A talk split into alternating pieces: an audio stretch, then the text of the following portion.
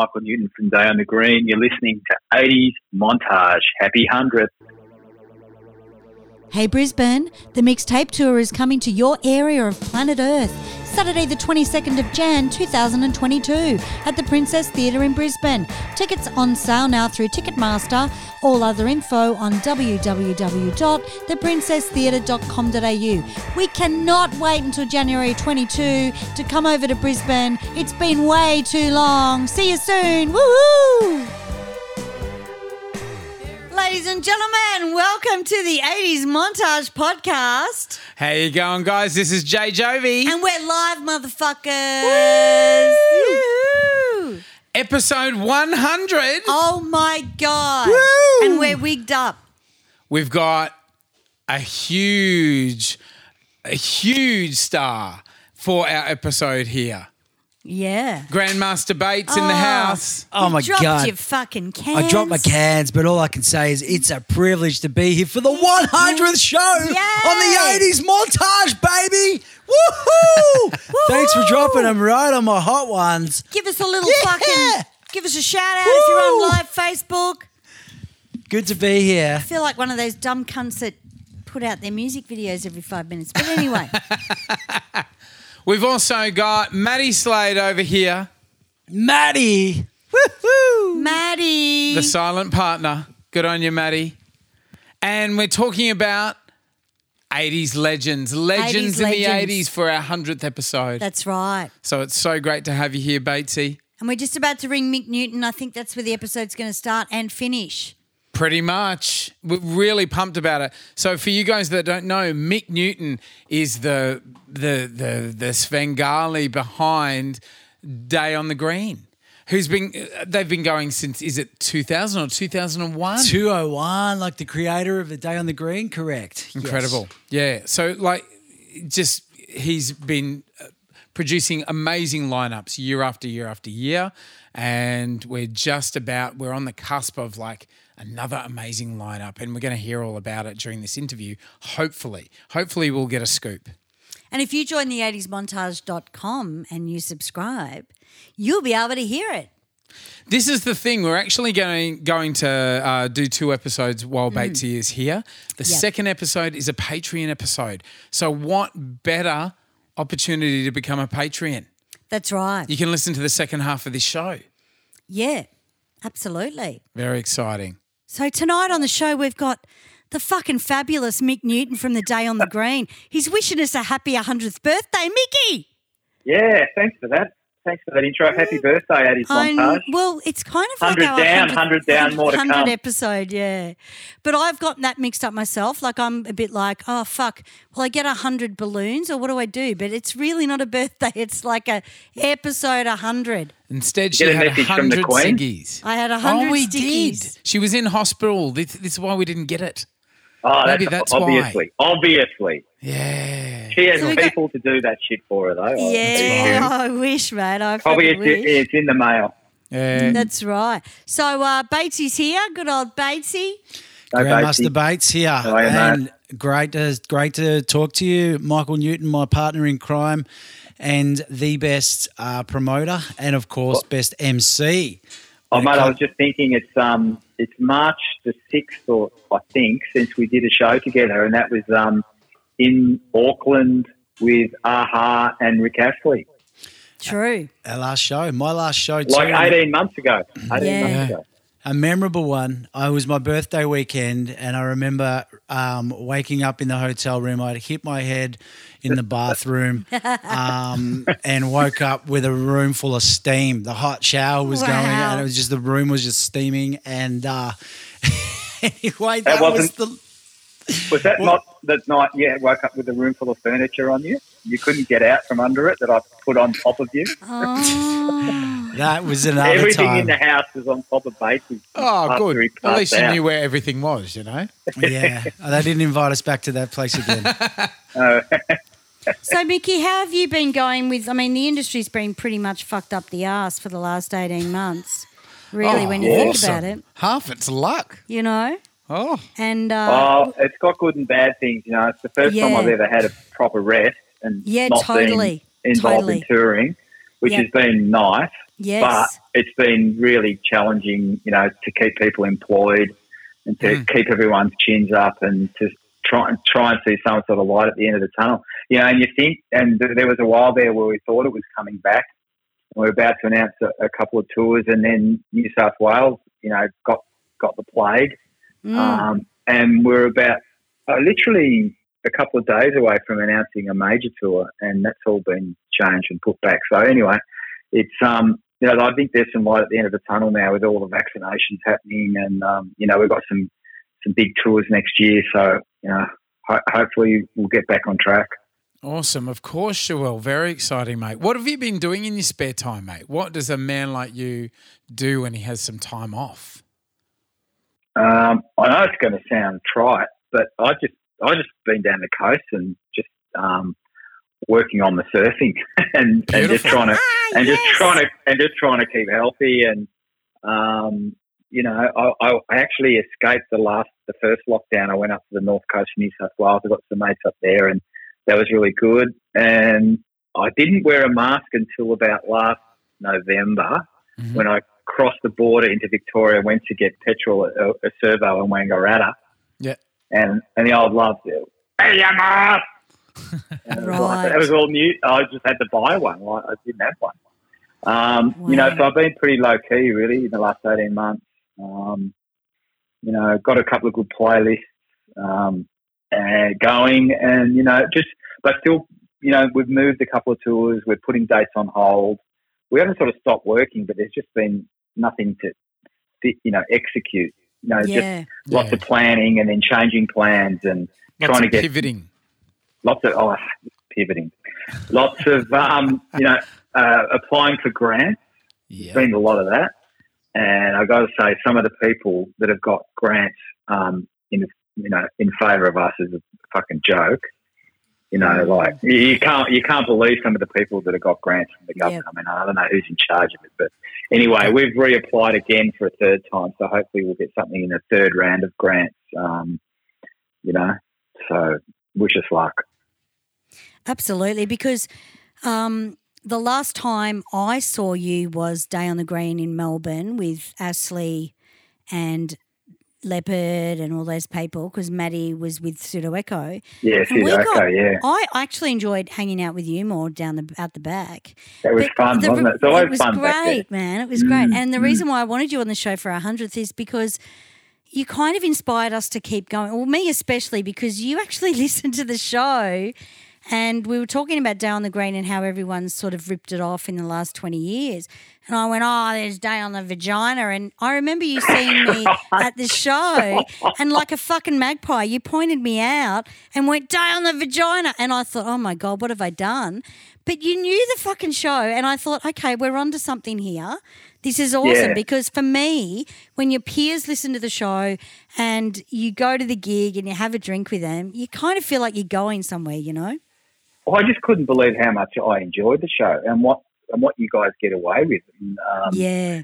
You know, I love it. You can, you know, say fucking cunt vagina on the fucking air. Absolutely. You know? You can on your own show. You it's can. great. Yeah, It's yeah. great when you're not selling ad space and you don't have to behave. Exactly. And I know the history of Melbourne and Australia, and I know that before any of this shit happened, you guys have been going for 20 years, and I knew Mm. there wasn't much out there. And I mean, we're still doing festivals fucking day on the fucking Dickwick or whatever. And it just happens. It's fucking like, mate, you're not the first to do it. My mate Mick knows what's fucking up. And Mm. Well, I- I basically said that to you, you know. I'm not, I'm Oh, I fucking ripped it off from some. I ripped it off. Did ya? You know, it's not well.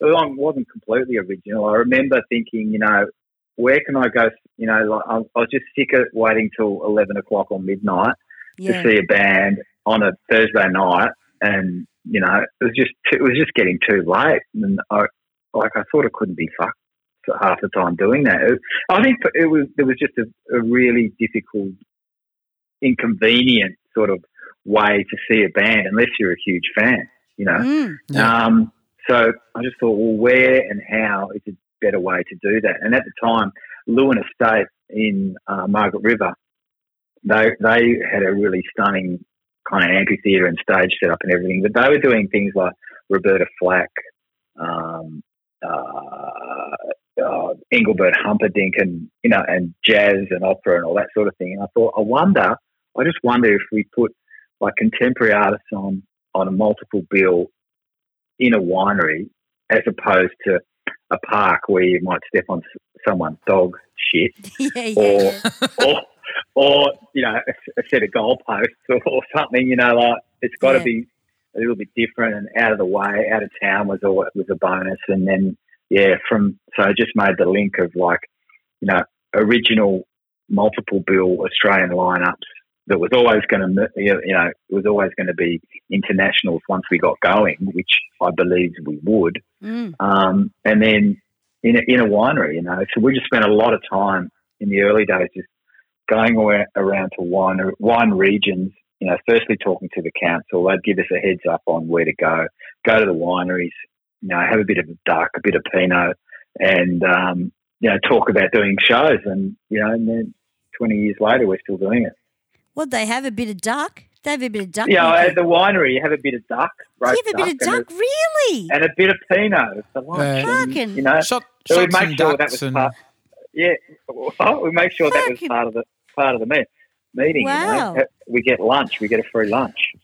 I, Can- I remember the the early shows. The early shows. Um, and Mick and I obviously known each other for a long time, and he said, "Look, Batesy, we need we need a little bit of entertainment out there. Do you think you can set up a totem tennis tournament?" So Totem That's tennis. right. you remember that?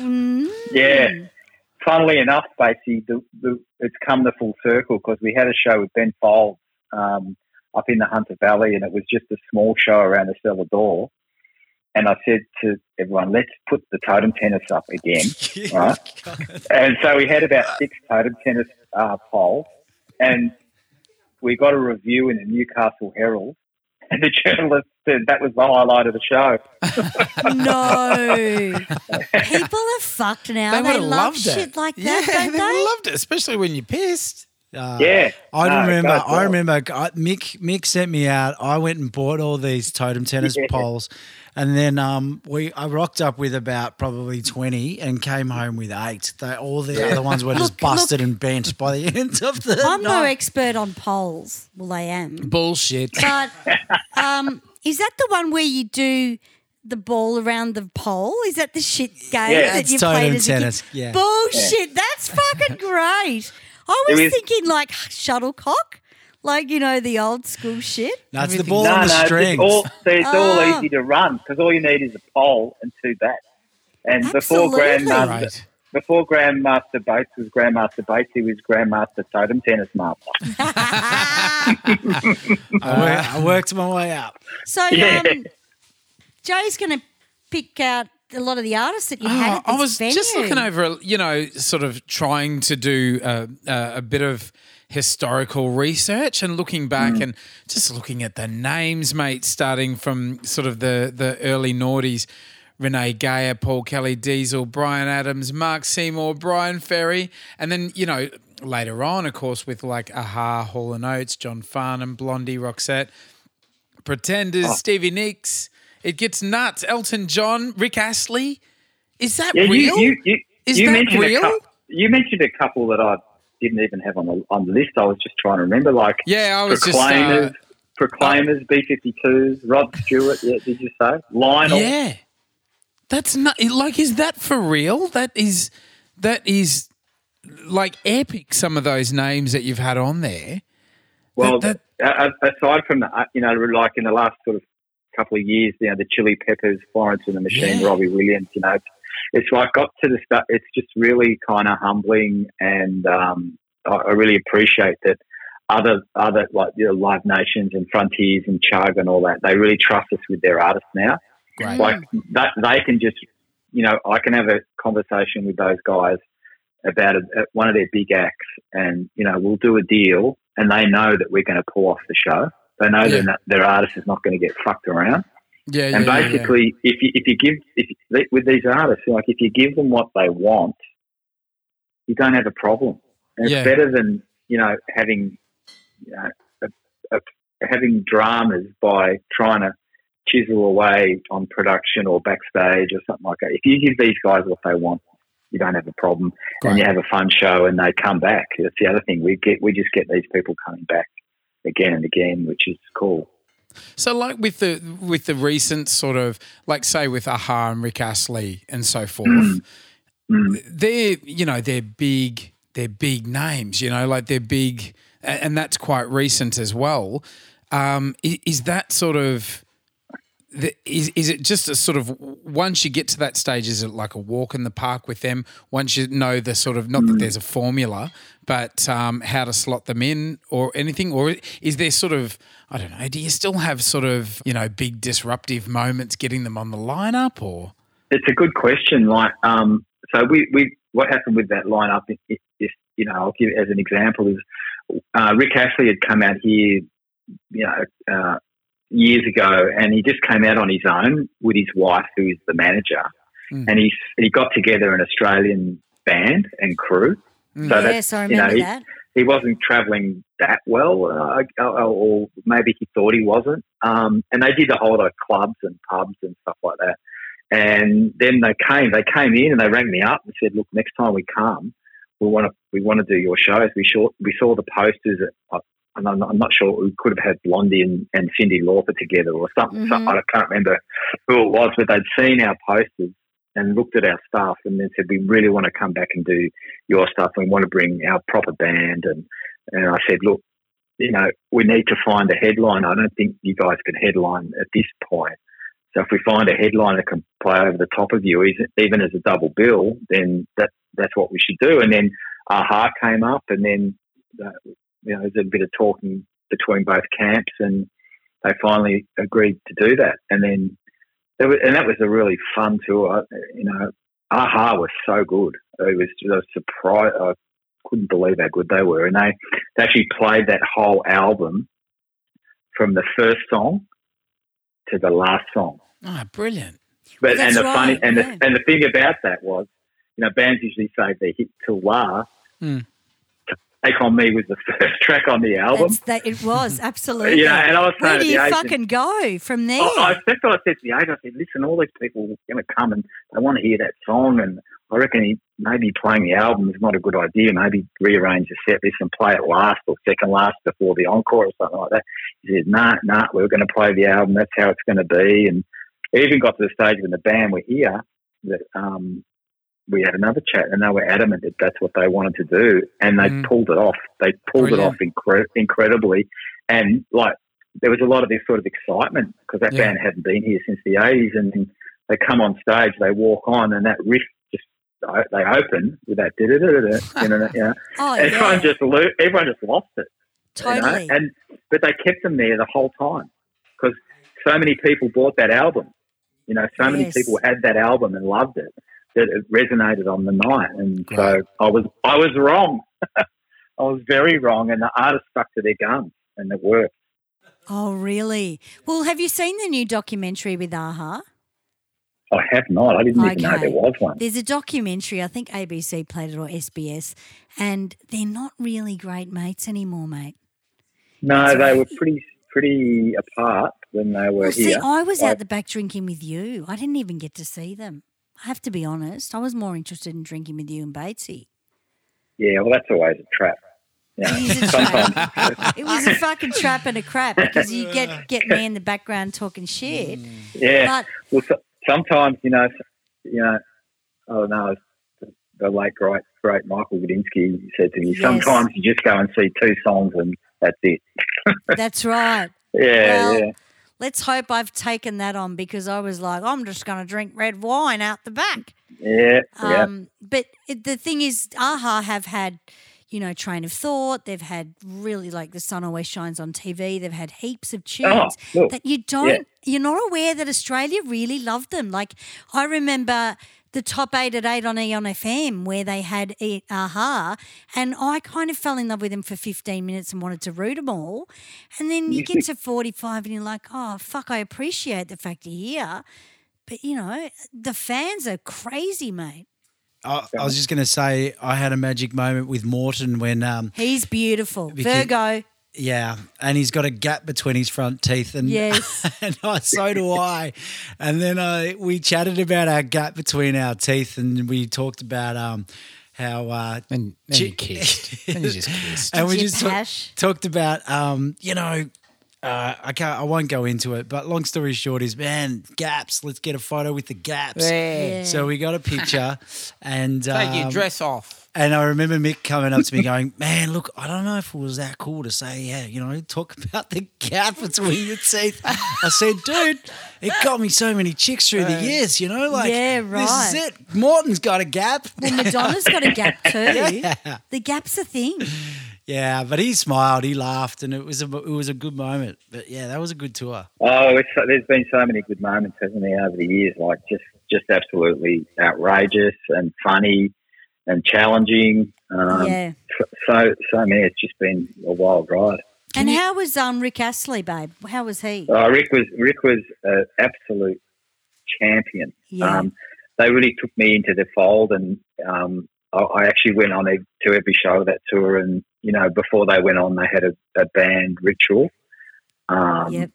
Which they did backstage right before they walked on, and he, he invited me um, into that ritual, into the inner circle for every show. It was, Wow. It was a it was a fucking privilege, and he's just such a lovely fellow. And um, I've got a good story about Rick if you if you've got Yeah. time. Of course. Yeah, so. I used to I used to play cricket with this kid, and I, he he didn't have a license, so I went and picked him up, and he was a big big leg spinner, bo- bowled these big loopy leggies, right, and um. I used to bring him on to bowl because I was a captain of this little team. It was like the D grade or something. And he, and when he was a kid, he always, you know, 15, 16, he was such a massive Rick Astley fan. Massive. Like obsessed almost. And when he was about eight, Rick Astley was playing at the Palais, this little Greek kid, And he- and, and his cousins were going to the gig. They're all going to the gig, and he thought he was going with them, right? So they're all at the house, and he's got dressed up in his white t-shirt and a little black leather tie, getting all excited to go see Rick Astley, and they didn't have a ticket for him. oh, And his, fuck mum, his, mum- and his mum had to tell him, and he was so upset. You know, really What upset. kind of Greeks are they? I know. Well, then, and then fast forward to that other tour that I was telling you about when they were playing at the, they played at the Chelsea Heights Hotel. That's right, they did. They did, and Greg went to the gig, right? So he's rock, and he's so he's, he's telling me this like this happened years ago, but he's telling me this because he owns Andrew's Hamburgers now in Albert Park. Ah, yeah, that place is iconic. Yeah, so Greg is the owner. Who his uncle passed it down to him.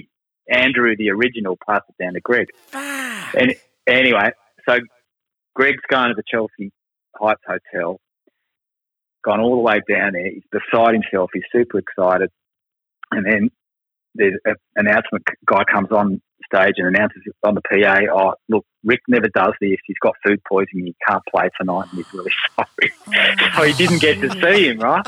So, well. I've gone in. For, I've gone in for, when I go in to get a hamburger because the office is in Albert Park, and we know each other from cricket. And when are you bringing Rick Astley out? When are you bringing Rick Astley? Oh, it's going to happen one day, mate. It's going to happen. I'm just trying to find a bill. Just trying to find a bill. Anyway, we find the bill. Rick comes with Aha. Greg, the burger guy, is super excited. I got him tickets to the show. He, he can't stop talking about it. He's all beside himself. So anyway, we get to Perth. The first show's in Perth. I Yep. tell Rick's there with his wife. I, I tell them the story about Greg, and I'm hoping I can get into the hamburger shop, right? Without even batting an eyelid, Rick says, "I'll have to go and get a hamburger." Oh, yeah. right? So the show hasn't happened yet, and Greg's like building up this momentum to the show day when maybe he'll get a meet and greet with Rick Astley or something like that. So I talk to his staff and I say, make sure Greg is there at one o'clock on Tuesday because I'm going to bring Rick Astley into the shop. and they'll go bullshit. And his mum came to help out for the day and everything. And um, anyway, so I said, Rick's all set for the story, right? Because he knows the background and everything. And Greg's in there on the grill. He's working really hard. The shop's packed. And Greg just turns around and goes, Who's next? And Rick, Oh. Rick, Rick's halfway in the crowd, like amongst all these people. He goes, I am. I am over here. Oh my god. Greg turned around and looked, and you, the look on his face was just gold. And he Yeah. started, sh- he, he couldn't believe, he started shaking. Oh fuck! He comes and he comes around the counter and he goes, "You, you, you, what? you don't understand. You don't understand." You don't Anyway, understand. yeah, I love it- that. it was such a great moment, and he and he got um, he gave Rick a T-shirt, and there was uh, he, a photo of him and Rick out the front of the, um, the burger joint in their T-shirts was in the paper in, That's in the UK, great. That's and then great. and then and then Rick did the project that night, and he played acoustic, and he had his Andrews ah. t- T-shirt, Andrews Hamburgers T-shirt on. Oh, oh my awesome. god. That's gold. that was my Rick Astley story, and I got free hamburgers for life. I could imagine. Everyone got everyone got hamburgers except for the guy that ordered before Rick. Yeah. With my fucking hamburger. Yeah, I reckon we'll play a bit of Rick Astley because we love him. So let's Oh, have a he's a little. champion, champion He bloke. is. This is Rick Astley, never going to give you up.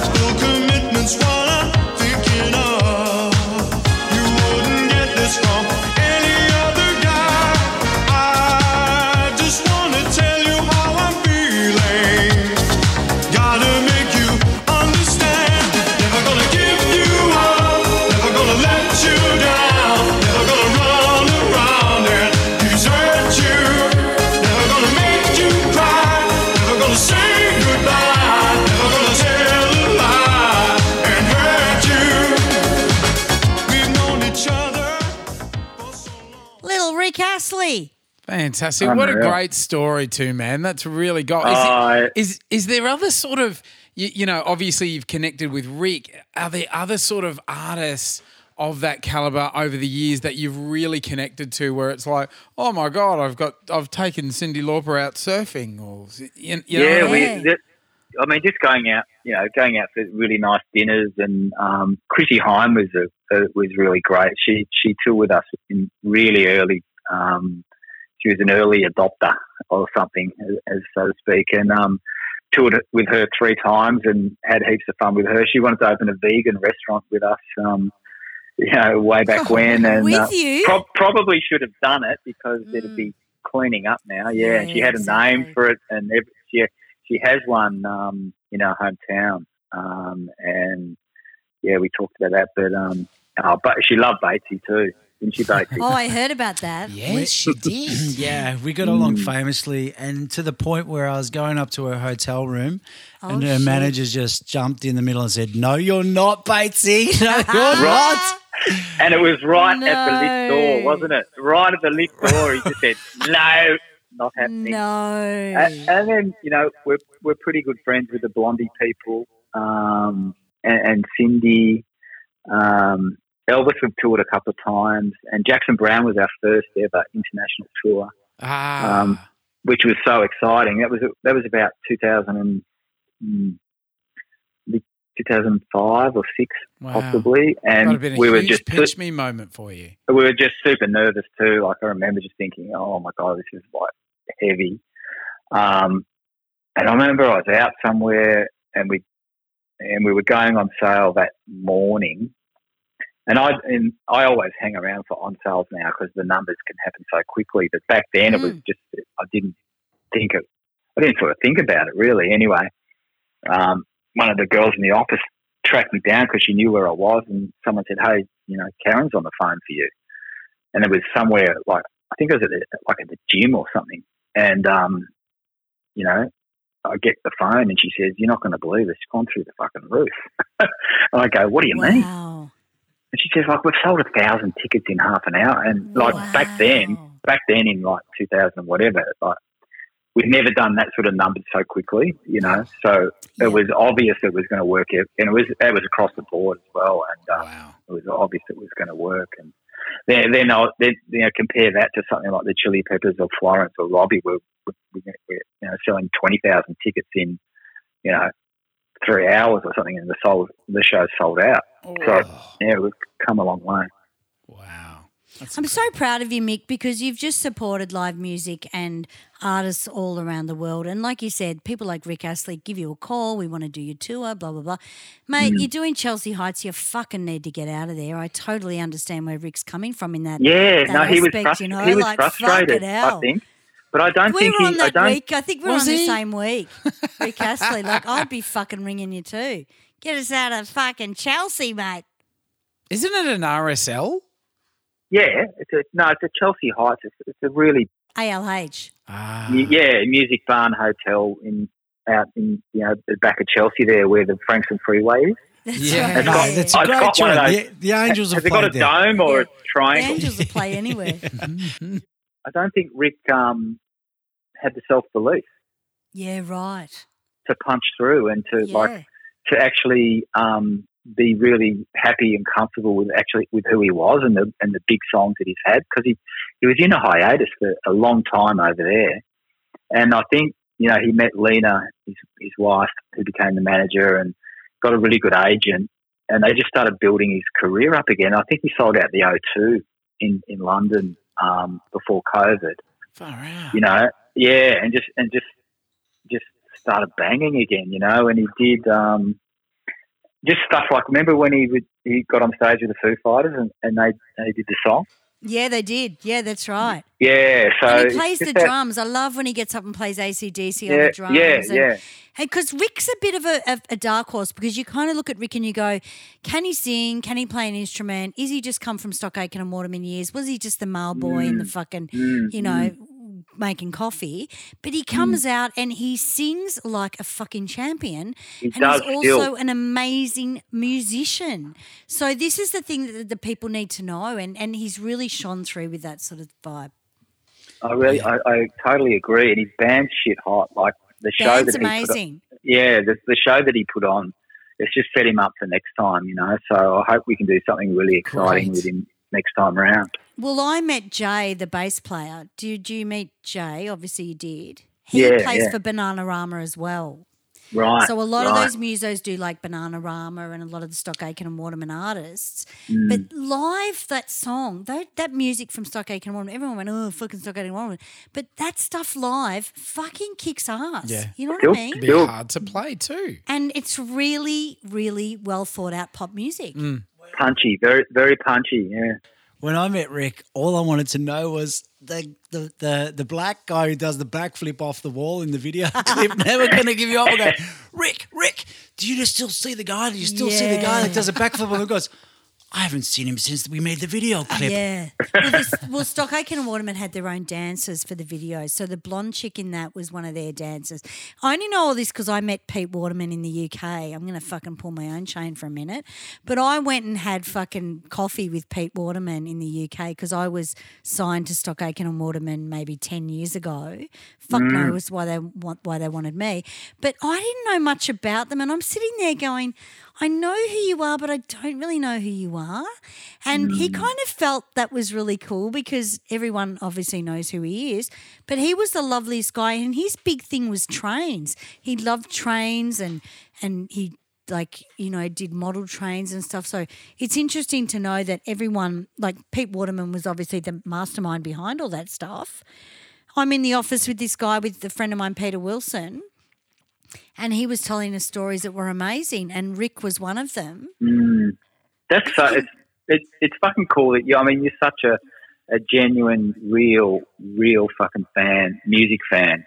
You know, Yeah. and I think that's why your podcast is a hundred. I think that's that's why you guys are, are doing so well because your heart's in the right place and you're doing it for the right reasons. And it's, um, Yeah, yeah, it- yeah. we could yeah. talk Really about it forever. We could talk about this. Yeah, I we love it. Literally, should. Like we got here early tonight just to sort of talk shit. Like this is the, the whole Mm. thing, and it's all about music.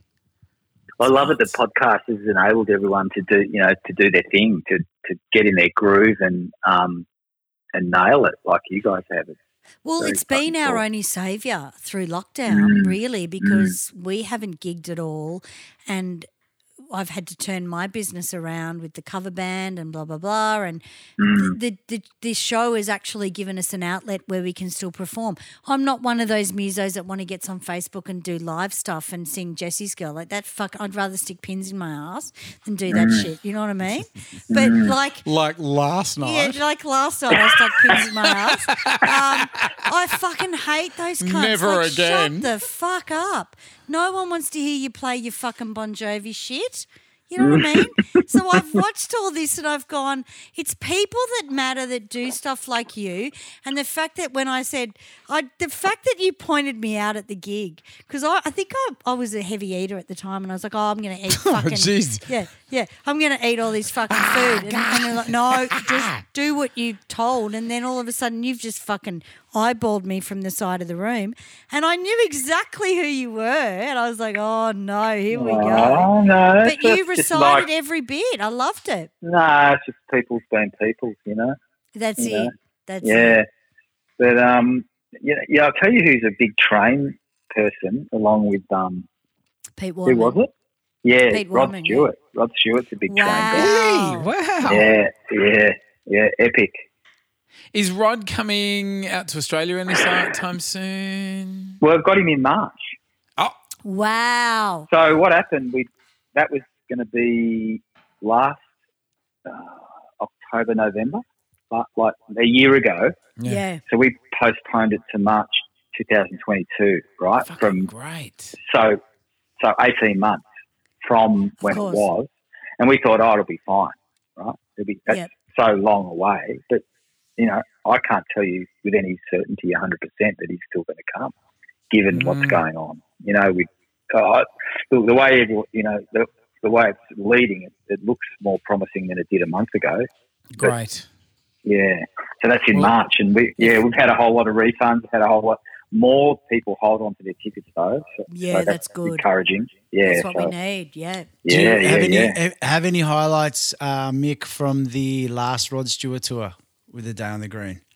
Oh, just Did he wear leopard Just- skin undies? nah, but I love that leopard skin fu- um, jumpsuit Yeah. he used to have. Yeah, mate. Anything. I've Bring got that. Do you remember on our trivia show we used to watch um, the video where he sucks on the cherry? he fucking sucks on the cherry.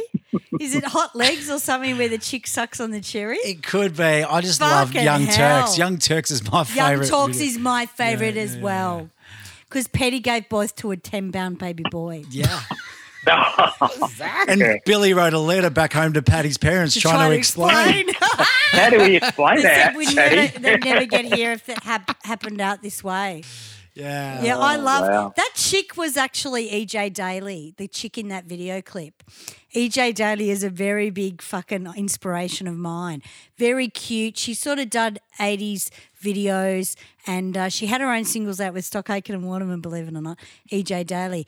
And um, she was the chick in that video. So she was Patty who gave birth to 10 pounds.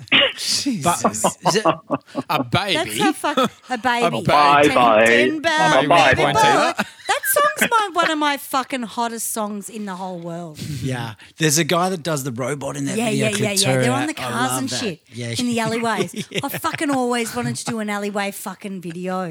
God only knows what I'd do with it now, but ACDC fucking- Lane. Yeah, Go to AC ACDC yeah, Lane. fucking, oh, now it's gone all corporate. Fuck it. yeah, they'd be like, security. But um, Nick, Mickey, you'd have a couple of good Rod Stewart stories up your sleeve. Oh well, no, he was he, he was just a, like a champion. Like uh, the the worst thing we had was this: we did this show in Adelaide in um, Leconfield Wines down in McLaren Vale, and in between the time we booked Rod and the show date, they'd had this epic, epic, epic fucking drought. and do you remember that, Lacey? Of course Were I you do. there? Of course. I, Epic Okay. drought. I can't. Drought. So we got to the gig, right? We, and we'd overnighted from Melbourne, from the Yarra Valley or something. And we get to the, and my site guys are saying, oh, it's really dusty. And uh, anyway, we get to the gig and it's literally the whole joint was dirt.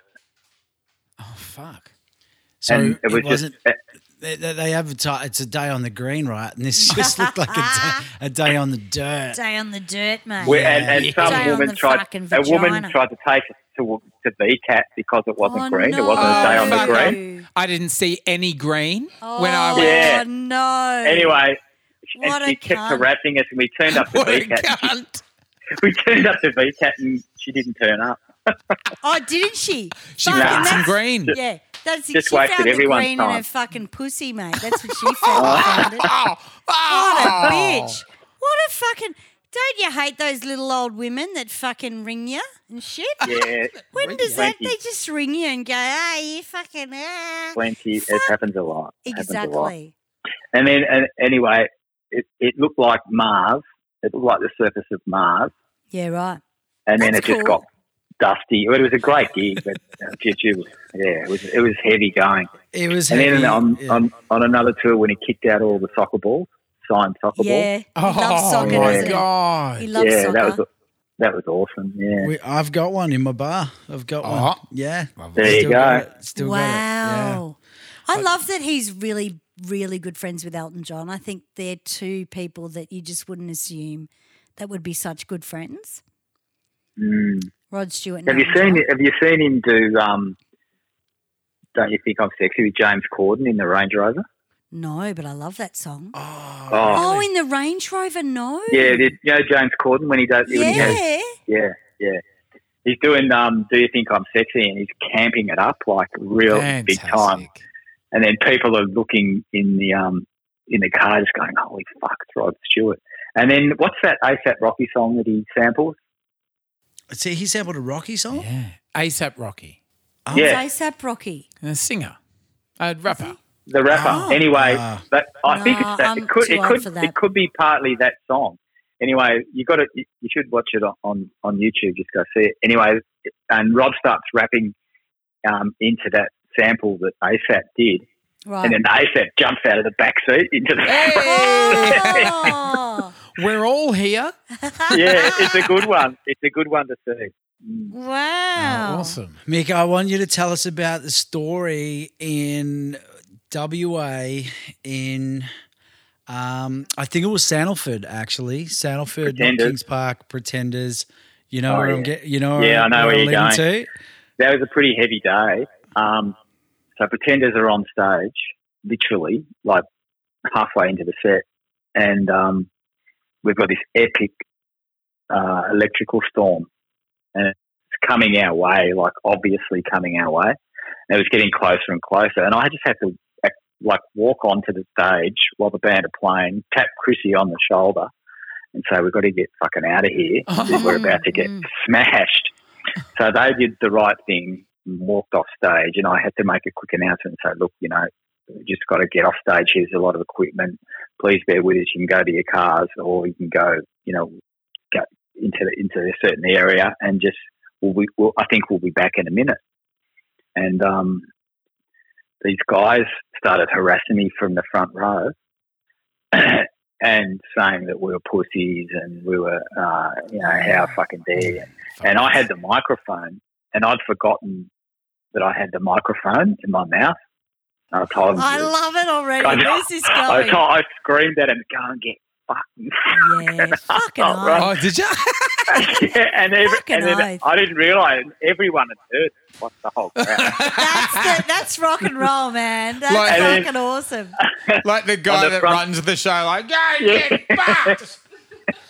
and, and then on the front page of the, the front page of the paper the next day, there's a that like they're talking about the massive storms, and there's a photo of Sandalford with the stage and a and a and a lightning bolt like almost going into the stage, and saying that's how bad it was. And then there's a quote quote from me, promoter Michael Newton told the crowd to go get it and asterisk. Absolutely. and I just looked at it and went, "Oh God, I'm going home. I'm going, getting on the plane." Uh, But but obviously, obviously, Mick, you, you know, yeah, you, you can't help but feel responsible, right? You put on a show. Yeah, that's right. It's like you're having No, a you party. do, and that's the heavy- You're the host. it's you yeah, want to make heavy. it right, and and heavy. and it's got to be safe. It's got to be safe for uh, Yeah, no, for I- everybody. Imagine if something Oh. happened. I really take things probably too personally because I really, you know, in the early days, I used I used to be the head of the complaints department. You know, I used to ring people up, and, you know, when they complained about something and go through it with them and. You know, try and find a resolution. I just spent so much time doing that. If we'd have a problem in the car park or with something happened with the toilets or the bar or something, you know, we'd, we'd always try and get a resolution for people. Um, but when, yeah, but I guess when the owner rings up and starts talking to them, they're taken aback. And um, God, I can't think of too many, you know, promoters in that in in that sort of position oh, well, that are going to go to that extent. That's yeah, amazing. I, I think it's because it's our thing, you know, and and I we cared about it, and we wanted people to, because you know, word of mouth is so important. We wanted people to go away saying, well, you know, Mm. they might have fucked Good- something up, but at least they care. Yeah. Good word of mouth that night, mate. Go and get fucked. Oh, we- Fucking go it. That's so me. We- like all I'm we even did- at shitholes and something happens with some chick pulls out the fucking hair of some other cunt and I'll go, just fucking stop, stop, shit, fucking look, you fucking right, you stop pulling her hair, you dumb cunt. And I'll fucking sing sure. But until you do that, right? I'd be hopeless at that, Mick. I'm not the fucking Mm. patient one of the group. Well, these guys were just screaming and like angry they're and just like. telemarketers, and I didn't like. I just didn't like the look of them. I'm just know? thinking of the word of mouth from those guys. All we did was call him a pussy, and he told us to get fucked. Yeah. Do you want to do you want to tell him about the tennis ball incident Oh. Oh, in Kings Park? well, what what me and Batesy do, we hit. It, I don't know why. When he dresses up as a tennis player, as a character, Yeah, yeah. John McEnroe. I say that he, he doesn't know whether he's he looks like Bjorn Borg after Donga or Leo Wanker. He's not the combination of all. But anyway, we hit the we, we get the basically gets the racket. I give him a tennis ball, hit it out of the crowd, and someone ring, wins a prize. They go to the merch desk and they get That's a right. Green merch desk prize. And we're in Kings Park. Beautiful day. Anyway, I- we basically hit the ball, and as soon as it left the racket, it's going in a trajectory up high, and I could see. I thought, I reckon it's going to fucking hit that lady. She's not even looking. It's the same lady that complained about no green. Nah, no. I can't Lance see Fair green is- anymore. My eyes damaged. It lands fair and square on the bridge of her nose, Oh, smashes her glasses. no. her reading glasses, and the crowd, the, the crowd's gone silent. So there's normally like someone catches it and everyone goes hooray, you know, and they won. And, Hey, then- Aussie! and I'm just I'm just there with a microphone looking, at it, and everyone's quiet. I go, oh, I'm very sorry, madam. Someone will be with you in just a moment. Oh my god! I got banned from hitting tennis balls in WA. Oh Wow, what? Like who banned you? Just they said no more, ah. Park. Batesy. Oh, No more no, the- with balls. Mick will tell you. Mate, Batesy, when we were younger and we did this trivia show at Revolver, like we did um MacArthur's Park, you know, left someone left the cake out in the rain, and I thought I'll buy a fucking fruit cake on the way to the gig to smash it, like the cake had suffered all this sort of stuff, and I fucking bought a cake from Coles on the way to Revolver and started smashing this fucking fruit cake. The thing just fucking bounced. It didn't fucking go anywhere. Like there was no smashing because it was so hard. But it ended up in the fold back, ended up in the fucking desk, and the guy was like, "Don't you ever fucking do that again." They're like, Sammy, we were we've just on- crazy. Sammy, we've only got five minutes more of sound check. Can you please, can you please Someone just like, yeah, I made up this dance routine and danced with a fruitcake like I am. Smashed it on the ground and the fucking thing bounced back at me, hit, in, hit me in the head, and then wouldn't smash. Oh, so, those Coles but bloody yeah, the sound guys in the quick sale in the quick sale section. yeah, why? I thought it was fantastic. Haven't they sold earlier? We used to do a lot of stuff that people didn't understand. As long as you do, it's, it's okay. If they don't get it, look, bad luck. I, I was just saying before, like people used to ring us and go, "Can we be in your show?" And I'd be like, "No, why? Who's going to look at you? Why? Who the fuck cares?" And and they'd be like, "Oh, okay, bye." You know, like like we were just talking about the we did a Kylie Minogue Who the fuck's special. going to look at you? Yeah.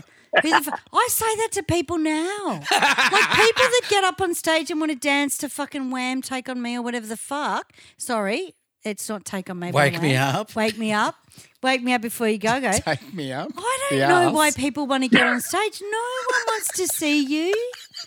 Obviously. you know? I'm just Oh, telling them how it is. Mick, um, I'm just going to throw this one out to you, and, and thanks so much for jump jumping jumping in. Jumping ship. Um, the we're, we're talking about legends of the '80s, right? yeah, we are. Yeah, It's taken a long time I, to get I don't to think that. we've quite got there. So Oh, big segue. now, now would be a really good time to uh, 48 minutes in, yeah, maybe. ask um, the wonderful Michael Newton about his legends of the '80s, and and of of course he he is the master of putting together. Um, th- some of the greatest bills and acts um, that this country's ever seen, and we're not just talking about Australian artists; we're talking international artists. But when when we're talking about legends of the '80s, Michael, what have you got to share on that? You know, you, you put all these Australian bands. I want to talk about Australian Oh, music Australian because bands. Because Oh, it, yeah. you know Yeah. Michael what I, having DJ'd at Michael Gudinski's 60th birthday party was he he, he has so had so many friends and and he couldn't have one party he had to have three Yeah. and uh, one party was for his neighbours one party was for his friends and one party was for his work and um, I was D- DJing there and Oh, I'd wow. play stuff and he goes Batesy Batesy play some Australian music Australian Oh, what a music sweetheart. And uh, he was And he about always that. used to he always used to get shitty with me and Batesy. You know, he thought Batesy was leading me on, and, and then then he realised, oh, I might have been leading Batesy. It's a blind Oh, leading the blind. But Yeah. um, um, you know, Australian music is such an important thing for all of us, and uh, you know, I grew up loving music from from all around the world, but Australian Australian music obviously is the roots, and Mm. you've been able to really, really embrace that and talk us through how you put those bills Oh, I see together. what you're saying. Yeah, no. I- Yeah. Well, you, I remember one time we, we um, what was a turning point for us was um, we missed out on a Duran Duran tour. No! Ah, I know. Can you do it again? And I want to be there. I want to finger myself. Well, I, I think another promoter got got the tour, so and we had all these shows set up, ready to go, and it was like, oh, ah, what are we going to what are we going to do? Because we had we really needed to deliver a whole a whole bunch of shows to some wineries that we had contracts with, and um, thinking, what are we going to fucking do? You know, so. Uh, and it was probably about 2009 or something like Yeah. that. Mm. And we just thought, let's just go really hard again with Australian artists that we haven't done before. And we've done shows with Jimmy and um, the Gurus probably and um, Paul Kelly. And so we just put, we just said, okay, let's just go not, something that's not going to cost too much where we can, you know, charge a reasonably, you know, fair ticket price. So we just, it was like Noiseworks. Um, Yeah. um, this is in no particular order, so, but it was Yeah. something like Mm. Noiseworks, Ian Moss, Richard Clapton, oh, Dragon, Choir Boys, and we just thought we'll just put it out there and see how it goes, and it just went nuts. yes. I think we charged, I think we charged eighty nine dollars back then, and we sold out everywhere. We sold out ev- everywhere. Wow, It was amazing. man. I Mm. know um, Tony Coper, who manages, Yeah, John. and John. Yeah, that's right. The best sounding fucking live act in this country Really, at the moment I mean, I- is fucking Jon Stevens. Awesome. well, you've got to give it to John. What a voice! He's a great performer. Incredible. And when Noiseworks came out and did those shows, I was because look, you know, I can't say that I was a fan back in the day, but when Yeah, they yeah. came out and and all that, all those artists actually, all those ones I just mentioned, they came out and it was just like they they they held a 10, 15,000 person crowd like Yeah. any international I had seen. yeah. You know, No, I they're all all 'cause- fired up. They're all fired up because they were there in front of that many people, you know, Yeah. and and we put good production in and screens, and it was yeah, it was just amazing. And it, and another one we did was um, um, it was kind of like I sort of created it for myself a bit, and um, it was the, it was the Gurus, the Violent Femmes, the Sunny Boys, Died Pretty, and Rat Cat. Remember that Yeah, one, yeah, yeah. Fuck, that would have been awesome. Sunny That was Boys are good. legendary though. Yeah, Sunny Boys amazing. are such a fucking incredible cult band Yeah. that people They were my favourite band growing, growing up when I was a kid. Right. Well, Sunny Yeah, Boys so- are a big thing because people love them from our age and they go back and they love them. And, and in the 80s, you wouldn't have thought, but they were kind of a breakthrough artist, you know, in the Well, pubs. totally, they were. Yeah, I remember seeing them support the Go Go's at Festival Hall. Yeah, that original Go Go's one, I think about '82. Yep. It was yeah, really good. They, they're coming back. The Go Go's on a tour. They got the original lineup again, 40th anniversary. Fuck off, have You, they? you need, you need to you need to Oh, get we um, need to go to Sunny Boys. You need to get the Sunny Boys on that. Imagine Well, Yeah. it could be. We need to talk about that, Batesy. We might have to think about a bill around them. Yeah, because um, Devo, Devo was the Devo was the Ooh. other band with that want to come back as well. I saw Devo years ago when they did Livid in Brisbane, and it would have Yeah, been right. like '99 or something like that. They were they headlined uh, they headlined Livid Festival in, in Brisbane, and it was the hugest fucking thing. And Yeah, they were that was they so were good. they were like the the stereotype of themselves. You know what I mean? They they were Yeah, they t- they totally were. yeah. Oh, that'd be Do be they still wear the hats? Yeah. Wow. Yeah.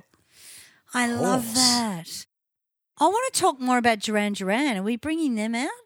They, well, they want to come in 23. Ah, so do I. Ah, fucking what? Hey, I'll be your Look out, door Maddie, bitch. look I'm out. gonna be your door bitch for that, right? All right. No, I'm never. I'm not really fanny, but I'm really good at looking like I'm not. Like, oh, yeah, you are actually. That's cool. You are fanny, I but you're am. not, I'm not in fanny, a bad but way. I'm very secretive. And I- a chilled out You way. have got me in one beat because I've met a lot of famous people and I just look at them like, oh, yes, that's right. oh, And yeah, then I that's go there. home. yeah, that's there. Speak, speaking of um, personal stories, have you, do you know Bates, the nickname Bates you got given? Grandmaster Bates. You- Are you okay that I say this, Batesy? I'm sure you yeah, are. of course, of course. Tell us. There we go. Because uh, because I'm a music lover. I'm a music lover Yeah, and a you're such music a fan. music lover fan. Because when, cause when you were talking about being a fan in a cool way, like Batesy can be a fan in an uncool way. Yeah, but you know what? He Let- kind of is innocent about it. I know, but he doesn't realise that it's sometimes maybe not. Um, anyway, his, nickname- Really? Oh. his, nick, his nickname's the Space Really? Invader. Space Invader. Space Invader? Yeah. Yeah, because he gets in people's faces when they don't want him to be. Oh. he invades space. Oh, see, I'm a Scorpio ascendant astrologically, so I let people come to me. I've actually met all the boys from Duran Duran, and they were lovely. And I met Simon Le Bon. Yeah. I was at the Hyatt Hotel, and um, I just done a Jewish bar mitzvah, and I was dressed up in my '80s gear because we did a big '80s thing. And fucking Simon's on the other end of the room with some fucking hooker because Simon's got a thing with hookers, right? How do you know she was a hooker and Because not she told me 'Cause she was dressed like Sammy. Because she came up to me before he came into the room and said, "I'm with Carmen's, and if you want to speak to blah blah blah, you need to go through me." And I said, "I'm not fucking here because I'm a hooker, mate. Oh. I'm here because I'm fucking here having a drink, right?" And I knew while I was here, I wanted to get album signed for some ex boyfriend, right? right? But And you're like out- getting yeah, all defensive. Yeah, really I'm not, defensive. I'm not here because I'm a hooker. But I'm here because I'm an alcoholic. is, I'm exactly. I'm here because I'm making. alco- uh, I've got fucking albums that you wouldn't even know about. And anyway, um, my ex boyfriend at the time, which was a bit of a fucking, you know, fucking, he didn't know what he was, and um, I was the only one that had the balls to sit in the venue, and fucking. Simon comes up to me instead of all the hookers in the rooms and goes, How are you? And I go, Yeah, good. Yeah, how are you? and he goes, What are you doing? And I went, I really like your lyrics. I said, I love the lyric about your seedy judgment. And he just looked at me like, Oh, yeah, blah, blah, blah. And um, I said, Oh, will you take a photo with me and my friends? And he went, I don't do photos. And I went, Oh, me either. But, you know, anyway, he took a photo in the end of all of us. But Simon was a bit of a head fuck until you sort of broke him down, you mm. know? Mm. But Have you still got the photo? I had the photo, and you know, it was the, it was the old photo days where you had the camera, you didn't have it on your phone. So yeah, what you got to happened you was got to Yeah. it became really light. So it was Yeah. a really good photo of the both of us, but I can't fix it, you know? So Batesy's nickname. Back to that. Space I don't Invader, let but the- that go. The thing about that is, Space once he gets through the initial Space Invader, they actually all like him. Most Ah. anyway. I'm, I'm going to put myself out there and Because say he's a fan. Because he's a he's a genuine fan. And he knows a lot about music. You know, and he can hold a convers- He can hold a conversation with you know anybody that is a musician. Because because all these groups have their little bubble, you know. It's Yeah. like yeah, this is this is our crew, this is our gang. You know, Mm. you can't kind of get a, just jump into our gang. Thirteen Yeah. curve. and uh, and I just um I just have um a an impulse to just chat and Yeah. talk and jump in and say hi, and they're like Batesy, Batesy, pull back, pull back. But then by the end of the tour, everyone's friends. Mm, yeah. And, Yeah, and yeah. I'm like the icebreaker. I ju- I'll jump in and I'll speak. You and I'll are the hi, and, icebreaker. and then Yeah. everybody's just like, "Well, fuck, you know, Batesy," and I've, I'm, I'm, you know, I'm friends with Clem Burke from Blondie. We, we- Yeah. we'll send messages to each other, and Yeah. um, i- i- there's a, there's a lot of other musicians that I uh, that I'll send messages to, and Mm. we we reciprocate. You know, we send messages to each other, and it's from those tours, and it's from me space invading. But it's just about getting to know someone. Yeah, You know, yeah. you're working with these people. Yeah. You're on tour. You're sharing a stage, and you feel like you want to say hi and Mm. it's- and and um, and get to know them. And and and that's what the other thing that a lot of people don't realize is that I'm actually sharing a stage with these people. Yeah, yeah, yeah, yeah. And um, I feel like I want to connect with them because I'm playing music before they come on stage, Yeah. and I'm playing music after the, they've left the stage. Yeah. So there's, I'm connecting with them. Mm. I'm connecting with them, and but you know, it, there's a there's a rule. There's rules backstage. Yeah. you know, you you uh, don't do this and you don't do that. But I've always been a rule breaker Yeah. and and love love love to to Michael Newton for supporting me for all for all of these years, and for for bringing me along the along the ride. Because I got to tell you, I've I've had the best years of my life yeah, I. Yeah. doing what I've done, and and without Michael, I wouldn't have done it. Yeah. What about with me, you cunt? He very clearly said these were the best Yeah, years. yeah, yeah. Fucking. Yeah. You, Oh. you know what? Um, you built the foundations, and You reckon? Yeah, yeah, yeah. think you I did. built we the fed, Grog we, we, do you know what we feed? We you feed off each other, and you you you just get inspired by who's around you and what's going on, and and um, anyway, over to you. But I love the fact, Mickey, that you've come on and do you mind being called Mickey? No, I like it actually. Oh, good. Too 'Cause late I was now, play Mick. the song. It's too late like now. it. Once- Once it's in her Yeah, brain, yeah. that's So, it. yeah, exactly. Sorry, I'm not going to remember anything else. But I'm going to come to one of your gigs and I'm going to fucking get fucked up with you, right? Good stuff. Because it's fun. I'm, Yeah, I'm at that age where I like bands. I love bands. Don't get me wrong. Before she But detested them. before, I love getting out the back and talking shit. I love it. Yeah, it's good fun. Good, It is good great times. fun. Lots of yeah, yeah. I think um, Mick has uh, got a plane to catch now that Qantas is back in uh, work. So I'm sure that you're ready to depart very soon. Is that right, Mick? Oh, hopefully somewhere, somewhere in the world. He'll be off to talk to Rod Stewart, no doubt. Mick, um, out of all the bands that you've toured from overseas, we, we, we still got to get back to those 80s legends. What are the highlights, do you think? What are your What are Oh, your 80s basically- legends? So many, so many, mate. So many. It's really, I'm not. This is in no order.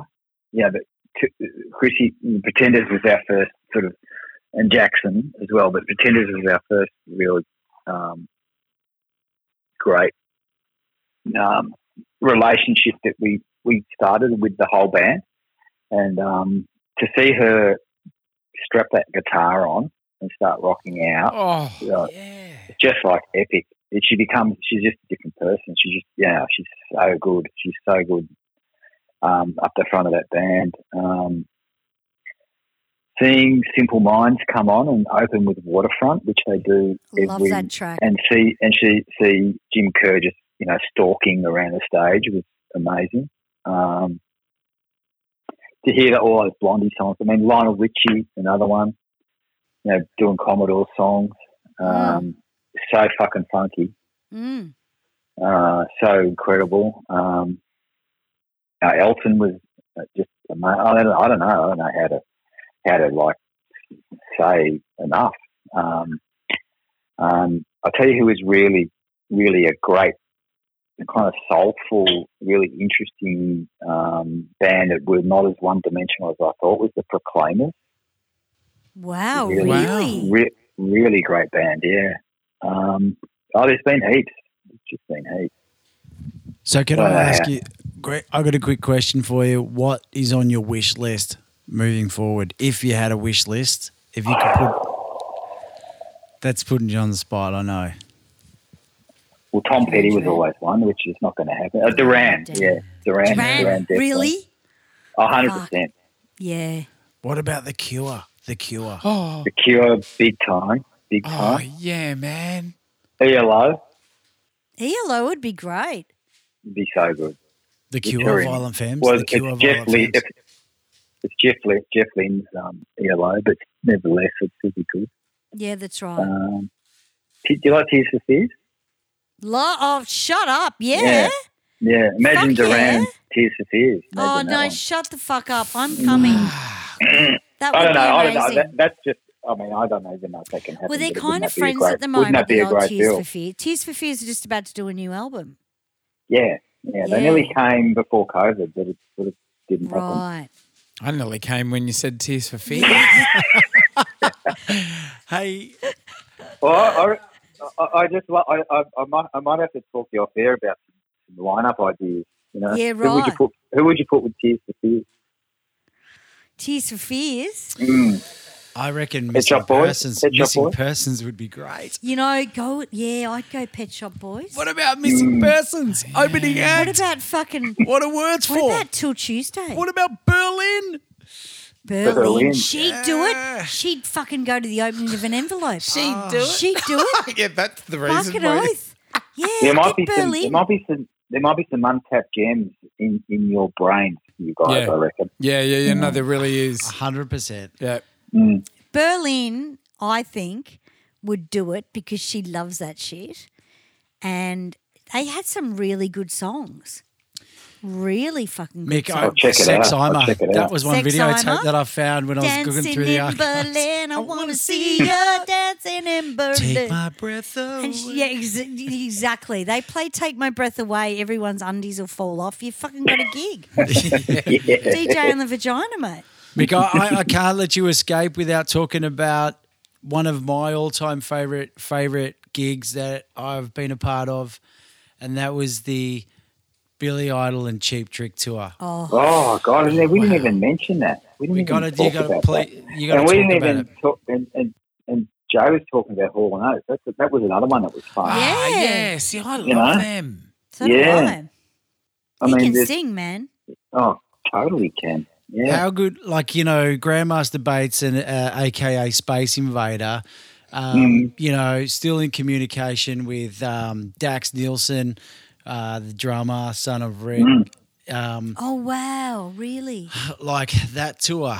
I mean, God, Do you remember when we were just at the hotel, Batesy, and we were just, um, like we just, the whole band, t- Cheap Trick were there, and we were just talking shit, and we just go, and we just looked at each other and just went, "This is great."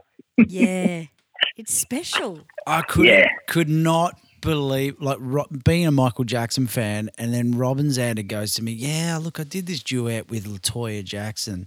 sorry, sorry, Rebbie, Rebbie Jackson." Rebbie, yeah. And I've got a yeah, what? And I had no idea about this. And he's schooling me about the Jacksons. Mm. And he goes, Yeah, Michael came up to me once at the. Uh, the Are you talking like this- Michael or Zander? Zander, sorry, I'll put on the Michael voice. But he, he, he said that Michael came up to him at the end of an awards show, and then those two did a duet. And not many people know this duet, but it was with Michael's sister, Rebbie. And oh man, that that for me was just uh it was nuts. But um yeah. What about right. um? What about in Adelaide? Like Batesy's Batesy's brother's a detective, right? He's in the coppers. And in Adelaide, he came over. He, he's a big cheap trick fan. He came over to the um, to the show in Adelaide, and he brought his coppers uniform with him, and he did the Dream Police on stage. No. Oh, Do you remember that? in the family? Man, Oh, how can I not he- forget? He my, so He dressed brother. up, and I go, I'm going. No, I'm not going to ask him. I'm not going to. Oh. the fucking Come on, whole mate. family's corrupt. So my brother, he's dressed up in his police uniform, and you got the Dream Police, Yeah, which yeah, is yeah. like, oh man, that just like just Great song. pulsates.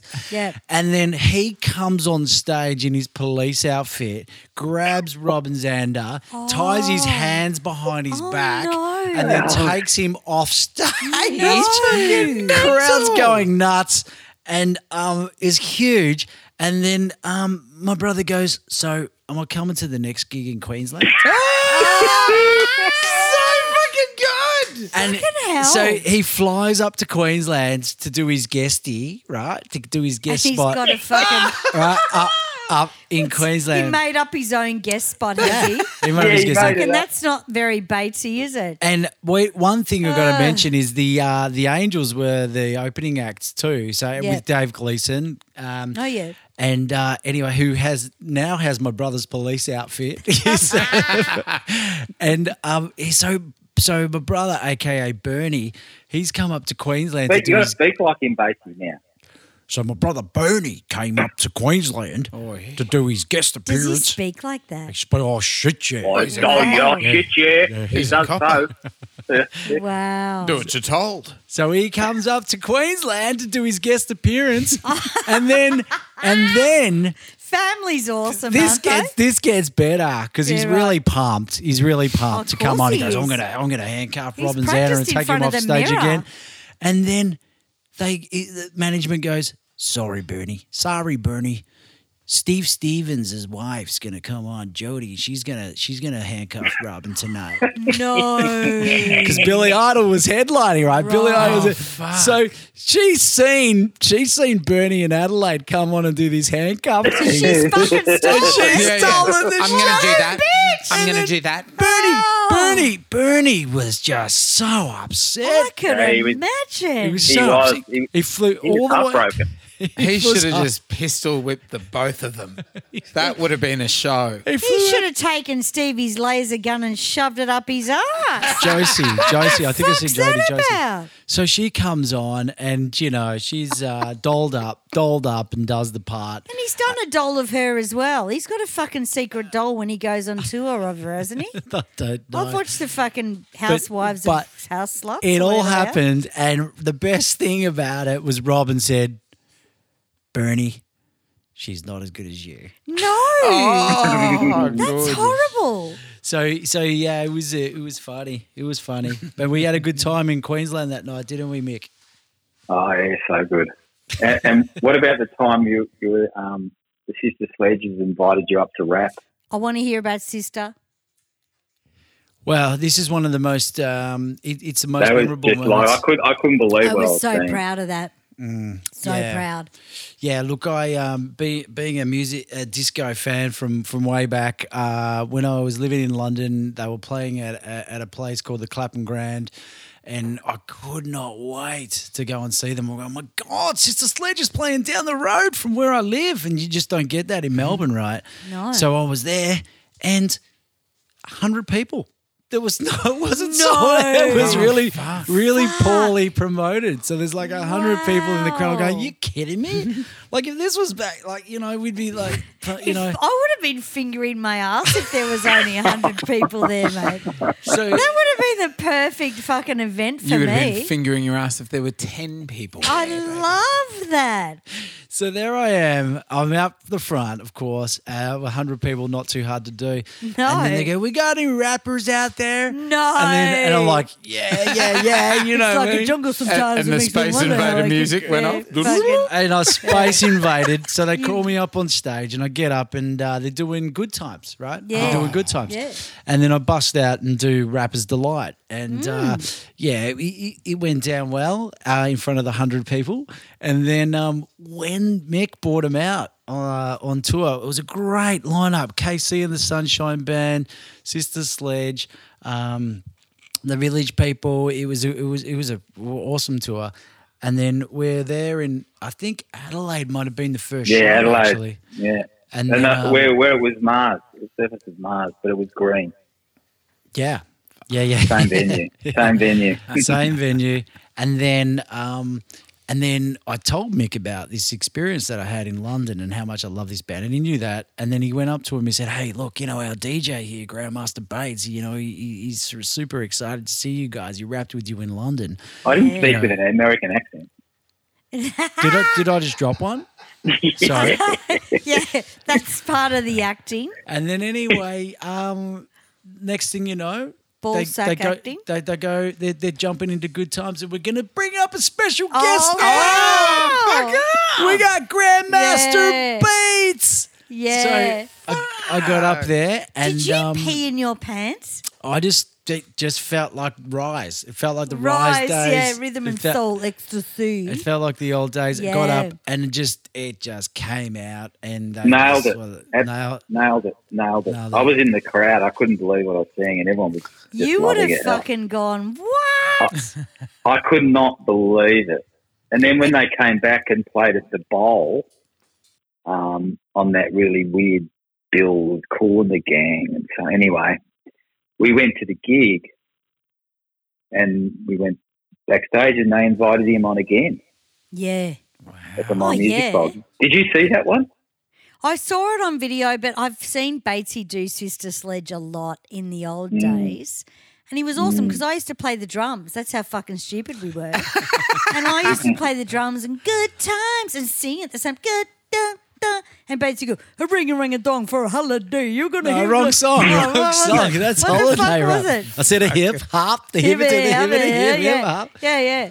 And So- it's funny because to see a white bread do that shit's fucking magical. Well, the, fa- the, Yeah. the, the thing that I really enjoyed, I must say, was that I'm in my leopard skin pants and I'm wearing my Michael Jackson beater jacket and my rock. So I'm looking like a total white rat. Yeah, yeah, yeah. Right, dude. And then I'm and I'm rapping with Like these cunt guys from- who, for me, are just royalty. You know, Yeah. Nile Rodgers. You know, he Was he there though, Nile? Nile wasn't No. on that tour, but like that that, that song's all Nile. You should know? bring Yeah. out Nile, Mickey. No, Niles, oh, definitely. God, that's If you I mean, if you Duran go Duran and- Duran, yeah, of course. Duran Yeah, Duran right. and, and, and, and Nile would be. Got Ah, him, there man. we go. Mm. Because I, saw, I saw a thing on um, the Graham Norton show the other night. Some other guy, like I think he was Spanish or something. And I've always said on this show that if you're going to sound like Nile Rodgers, it's impossible. There's not many guitarists that can pull off that sound. And this guy actually said on Graham Norton, we ended up getting Nile Rodgers because we couldn't do any, we couldn't find anyone that would pull off his sound. And I'm like, that's right, motherfuckers. I'm fucking right, right? I was like, yes, see, I knew I wasn't talking bullshit. So Nile Rodgers would love that shit, you know? Absolutely. Hey, Mick, we better let you go. No worries. What are you doing? Just We not love- much. I'm just no. I'm just visiting my mum, and Oh, uh, yeah, I'm gonna yeah. I'm gonna stay here tonight. And, Oh, uh, good. Then it's the weekend, and everyone's out of lockdown. Do you know what? I do that with my Perrys too. I stay the night. Yeah, it's good. It's Right. really good. Yeah, Let's spend the night together. If I ever do a like a film or a like a part on a show, I stay at my parents and they love it. well, Really? Cheetah, We're all Che- part of it. Cheetah had it down back in the seventies. I just want to spend the night with you. Yeah. you're a very special fan of that band too, aren't you? Oh, yeah, we loved it. They came to our trivia night. Fucking Lindsay came. oh my god! Wow. Lindsay came to our trivia night. Yeah, yeah, yeah. And she went, Oh God, I can't do it anymore. And I went, Shut up, Lindsay. Fucking shut up. And then she used to say that they loved, they hated being called Australian because they were English. Oh, and, really? and Countdown used to say they used to try and make out that they were Australian, and they hated it more than anything Oh. Because they They're were both English. They're Aussie. They're, they're English. well, they might have been born there, but they've yeah, got but they accents. hate it. They hate it. Queensland girls. Yeah, Oh, I don't know. She used Mm. to go out with a friend of mine. I'm just trying to think who it was. Some drummer, Mm. Lindsay. But she, anyway, yeah, she used to come to the show. But um, yeah, thank you so much for coming on. No worries. We might have to. Have, an- we might have to have a. Um, we might have to have a. Um, what do you call? A session of um, thought bubbles about lineups. mate. Yes. I'll talk bubble your ass off. Yeah, right? okay, Just yeah. fucking ring me. All right. Right. Unreal. Thanks Because- for thanks for talking to me. Mate, love it. I love the fact you're staying with your mum. Love a man that loves his mum oh. like that. Oh, Say yeah, hi to your does. beautiful wife, who's very much responsible for this whole thing as well. She sure is. Yeah. She sure is. Lady She- Bump. Good old Lady, Lady, Bump. Lady Bump. Lady- do you call her Lady Bump? Yeah, her nickname's they Lady call Bump. Her Lady Bump. I love that song on Lady my roller Bump. skates Lady as a Bump kid. is the one that had the meltdown with Rod Stewart. yeah, La- love la- it. Lady Lady Bump. When we got to Adelaide and she saw that there was no And it was- grass, Lady Bump. Lady Bump meltdown, tears. Wow. Lady Bump said, "We can't do this show." Just shoot that old bitch that fucking complained about the green shit. Uh, Maybe All right, she guys. should- Mixmaster might give Margie a big cuddle for me. I love I you, will, dude. mate. Good on See you, you, mate. mate. We Thanks see so much. soon. Thanks for See coming on the guys. show, mate. Great to have a chat. See you soon. on ya. Mickey. See you guys. That We're was not phenomenal. Mickey. That was- Absolutely phenomenal. Yeah, yeah, yeah, yeah, yeah. So amazing. Good on you, Mix. Thank you so much for for you know dialing in and wishing us uh, all the best for our hundredth. Thank you, very busy man, and amazing for him to take time out from his busy schedule to have a chat to us and take a little trip down memory lane and you know remember all those amazing moments. And um, great to hear about it all. So. You know, guys, if you love the show, it's our 100th episode. Please jump on board as a patron. You can hear the second half of this show. That's a benefit. And you get extra episodes every month if you're a patron. You can join for as little as a dollar a month. For $10 a month, you get the extra episode. So get your friends on board. Please like, share, rate, and review. Give us five stars. Write us an awesome review on iTunes or whatever platform you can. Become a subscriber. We're on over 10 platforms now, aren't we? Yeah, more. Yeah, this is brilliant. So you can, you know, there's so many opportunities to hear, hear, hear the 80's montage, gigs happening and being booked uh, from the latter part of this year into next year with Rewind 80s. So lots of opportunities to come and see us live as well. Awesome. Good on you guys. And if it's music, mateys, Or cool shit from the 80s. we're going to talk about it. Unreal.